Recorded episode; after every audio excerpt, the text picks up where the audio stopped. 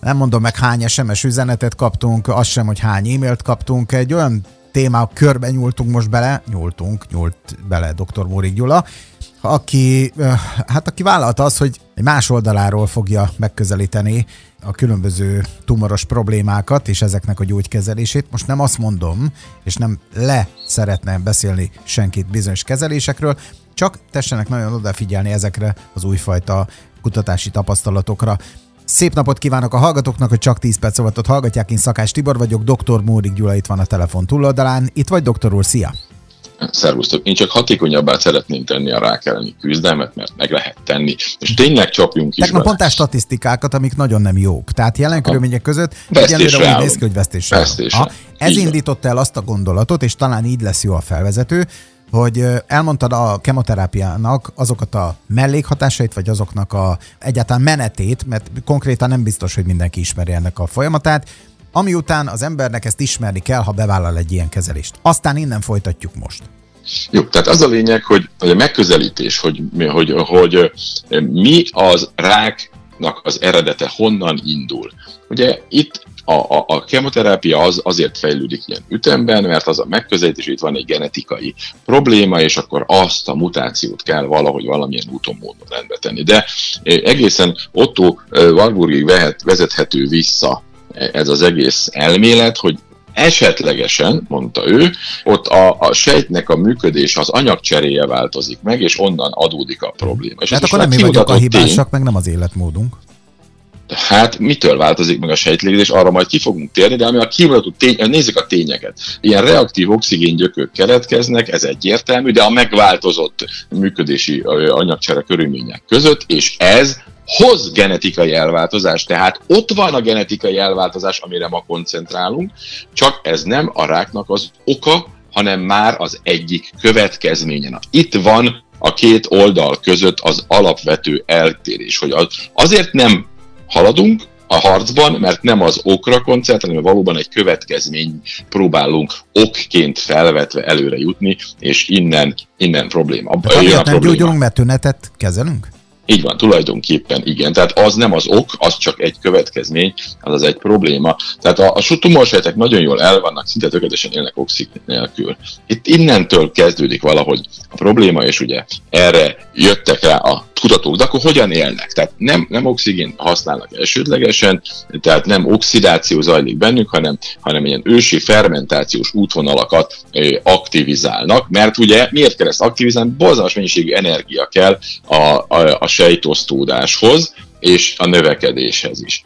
Csak hogy, és ez a lényeg, és itt innentől kezdve mindenki érteni fogja már a, az új felvetésnek a lényegét, végigvizsgálva az összes emberi szervezetben megtalálható anyagot, kiderült, hogy a daganatsejtek kizárólag kettő, azaz kettő darab anyagot tudnak fermentálni, és abból tudnak energiát termelni. Semmi többől. Hát akkor ezeket kell megszüntetni, és megoldottuk.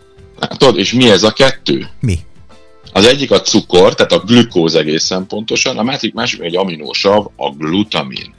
Minden mást a vizsgálatok kizártak, de milyen érdekes volt, a vizsgálatokat publikálták.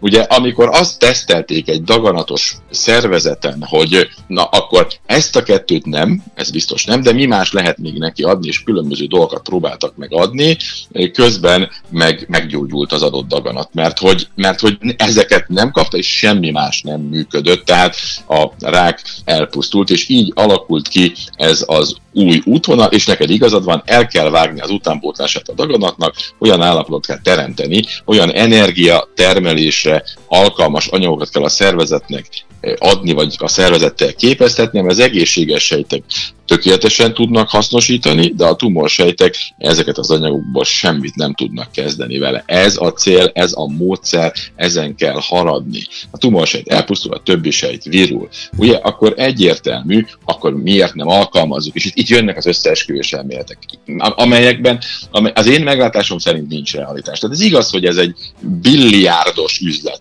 és még nagyobb üzlet lesz dollárban nézve. Tehát ez, ez mind igaz. Mondjuk, amit de mondtál ezek a tanok... nekünk, bocsánat, bocsánat, az, az pont az egyszerűbb út lenne, mert annyit mondani, hogy ne fogyasszál cukrot és semmiféle ennyire, ennyire azért nem lesz egyszerű, mert van még egy, ugye ott van a cukor és a ez glutamin. Olcsó. ez olcsónak olcsó. De emi a lényeg, hogy nem titkosak ezek az anyagok, elérhetőek, mindenki megnézheti őket, és nem tagadja a jelenlegi mainstream, tehát a fősodratú tudomány sem, csak éppen semmibe veszi. Tehát mindenki látja, mekkora összegbe kerül egy kemoterápia, mennyi sok negatív hatása van, és milyen sokszor nem hoz eredményt, sőt. És egyre több ember kapja meg ezt a diagnózist, és, és, és egyre, egyre rosszabbul van, és egyre kevesebb, vagy, vagy nagyon kevés inkább így fogalmazó a sikertörténet. És persze, hogy ebből jönnek az összeesküvés elméletek, de nem ez a helyzet. Itt van egyfajta megközelítésbeli probléma, egyfajta tudáshiány, és mindenki elfogadja azt az évek óta beágyazott úgynevezett megoldásokat, csak rossz a kiindulási pont, rossz az irány, és nem megfelelő az eredmény. Miért nem váltanak? Mert ez egy nagyon fontos kérdés, erre én azt tudom válaszolni, egy nagyon kedves történet még gimnáziumi koromból, amikor is egy nagyon pontosan, nagyon szenzációsan odafigyelő, szabálykövető osztálytársunk nagyon sokat késett egy óráról. És akkor megkérdezte az osztályfőnök, hogy miért késtél, akkor között, hogy mert nem jött a villamos. De ember, nem laksz 10 percnél messzebb az iskolától. Miért nem jöttél gyalog? Fél órát késtél. Azért, mert már azt gondoltam, hogy most már jönni fog. De, de, de igen, de, de ebbe esik bele a tudomány is. Tehát most már annyi, annyi pénzt költöttünk rá, a, a, annyit kutattunk, annyit fejlesztettünk, hogy most már jönnie kell az eredmények.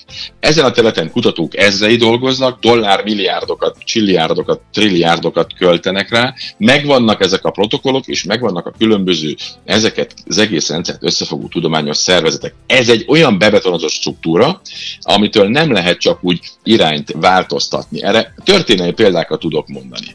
Ugye itt volt ez a geocentrikus, tehát a Föld van mindennek a középpontjában világkép, és a heliocentrikus, hogy a naprendszerünkben a nap van középen. Giordano Bruno, mikor azt mondta, hogy a nap van középen, mágián elégették. Ugye Kopernikus csak a halálos ágyán merte azt mondani, hogy hát a, a nap van középen, mert ott már nem lehetett vele semmit csinálni. Te mit mondasz? Aztán jött, jött Galileo, hát hogy lapos a föld. Jó, de jött Galilei. Igen, különben ezt komolyan fogják venni és, és, és aztán Keplernél engedett a, a, a nyomásnak a, a hivatalos rendszer, így van. De ott nem volt ilyen tét, tehát ott a tét miről volt? Most ez van középen, vagy az. A te életedet nem befolyásolta, de itt ezrek halnak meg, vagy inkább tízezrek, több tízezrek nap, napi szinten. Tehát ez, ez, ez, ez azért nem, nem ugyanaz, és, és, de ugyanúgy nem, nem enged a, a tudomány. Bocsánat, de sok példa az egy tök jogos dolog az emberek részéről, hogy azt mondják, hogy ők hatékony kezelési módokat szeretnének, vagy terápiákat Na, ez, ez, ellen, az. ez ellen a kor ellen. És az, hogy nekem ezt ki fogja mondani, világos, hogy ha belekerülnék ebbe a dologba, nem lehet tudni különben, mert alapjába véve bármilyen korban sajnos most már érintettek lehetünk, így éppen ezért én is megkeresném azt a megoldást, ami számomra mit tudom, kivitelezhető, és különben eredményt vélek tőle. Igazad van. És amit, amit mondtunk, hogy ugye ott volt Pasteur és az eljárása borzalmas hadjárat folyt ellen, de ott van, nekünk is van egy ilyen áldozatunk, a Semmelweis Ignác. Tehát az egyszerű kézmosást senki nem akarta elfogadni, pedig megoldást jelentett a gyermekágyalázra. Ugye? Tehát én is azon a tudomány, kérdezte, hogy én hogy állok, én azon a tudományos oldalon állok, hogy a rák egy anyagcsere betegség. És az alapgond az, hogy a mitokondriumok károsodnak, minden innen indul. Ez nem genetikai probléma. És én ezen megközelítéssel segítem a saját betegeimet is. De rengetegen halnak meg, aminek nem kell így lennie.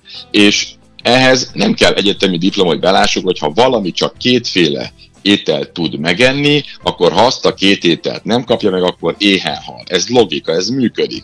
Az új eredmények és a, a gyógyultak példái erőt fognak mutatni, és nyomást tudnak alulról gyakorolni, és ebbe volt igazad, hogy a, hogy a központi változás is meginduljon, addig pedig az újra nyitottak, a logikus kételkedők fogalmazzunk így, nekik lesz meg az a lehetőségük, hogy igen, alkalmazzák ezeket az új kutatásokat, akár mellé a kemoterápiának is, de mindenféleképpen ezzel a túléléseiket növelve és alapvetően megváltoztatva a végkínálatát ennek a betegségnek.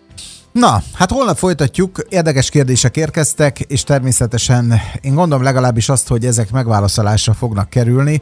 Természetesen szelektálni fogok belőle, mert hát egy-kettő olyan is van benne, amitől utána ez a műsor nem biztos, hogy folytatódna. Szóval azért vigyázni kell.